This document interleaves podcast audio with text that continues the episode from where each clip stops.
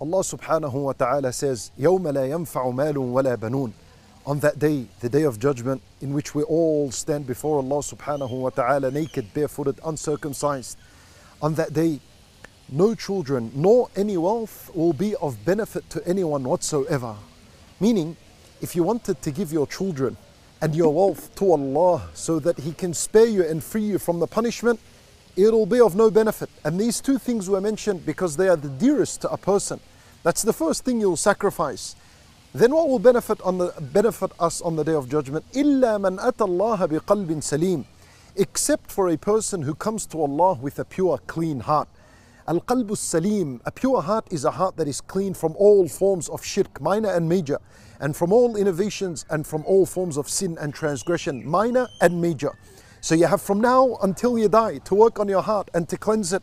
So make istighfar and tawbah every day, asking Allah Azza